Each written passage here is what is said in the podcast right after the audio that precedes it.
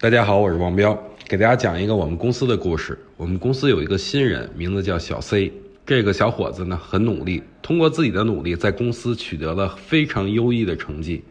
但就在这个新员工如日中天的时候呢，让很多老员工坐立不安了，特别是老优啊，他很担心这个员工啊有一天会取代他的位置，成为全公司最优秀的员工，所以就开始啊对这个新员工展开一系列的拦阻，比如。去和他的，呃，这个家人，然后建交，同样呢，还勒索这个新员工要交保护费。这虽然是一个故事，但正能说明一个问题：这个老优在害怕，在恐惧。不过，就因为这两个人的内斗呢，公司开始走下坡路，这使得很多员工都遭受了牵连。不过，该有的立场是应该有的，所以这个表现优异的新员工发话了：愿谈则谈，愿打便打。对。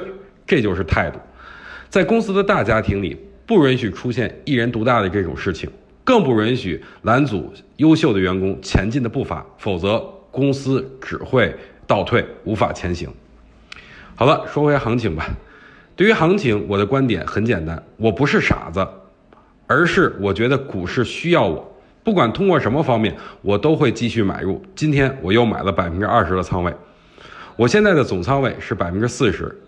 可能有人会觉得是我傻，我告诉你们，我不傻，因为我知道这件事儿啊意味着什么，这就是我的态度。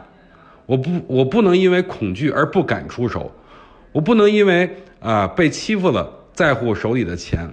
记住，大河不满，小河干。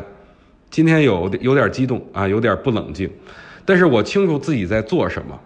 这种时候呢，大家。完全可以去规避风险，但我必须挺身而出，必须传达正能量，因为我是公众人物。呃，上面都在努力，都在争取，我们有什么不努力、不争取的呢？